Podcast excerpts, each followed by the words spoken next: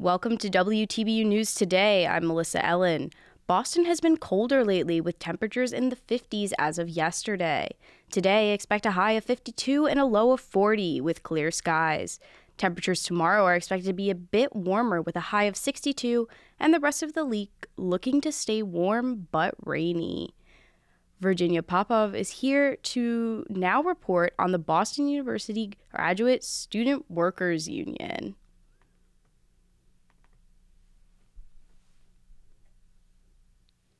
The Boston University Graduate Workers Union rejected the BU's offer to be the first voluntarily recognized union on campus on November 7th.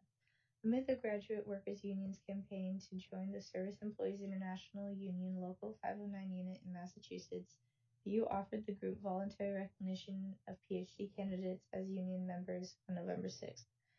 The Graduate Workers Union rejected the offer, arguing that the voluntary recognition did not extend to non-PhD graduate students and non-service PhD workers, excluding over half of the union's members. The Graduate Workers Union's current campaign to join the SEIU Local 509 began with a rally at Marsh Chapel on September 20th, protesting inadequate pay and excessive workloads for over 3,000 graduate students. BU's Chief Academic Officer and Provost Jean Morrison has stated that it is within the union's best interest to reach an agreement with the school rather than seeking third party representation that would hinder the beneficial relationship between students and the university. In Boston, Massachusetts, I'm Virginia Popov for the WTBU News. Joining us now is Cassandra DeMay with a story regarding the Massachusetts gubernatorial race.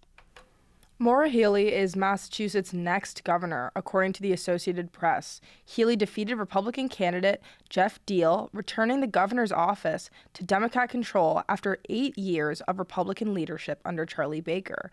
Healey, the state's current attorney general, will be the first woman and first openly gay candidate elected governor in the state.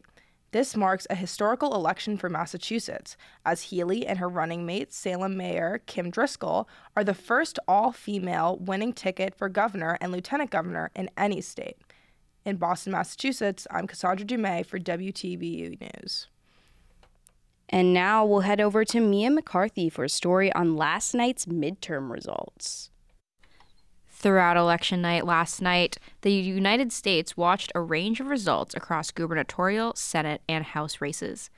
As of 1:30 a.m. this morning, Texas Governor Republican Greg Abbott and New Hampshire Governor Republican Chris Sununu had secured their incumbent spots.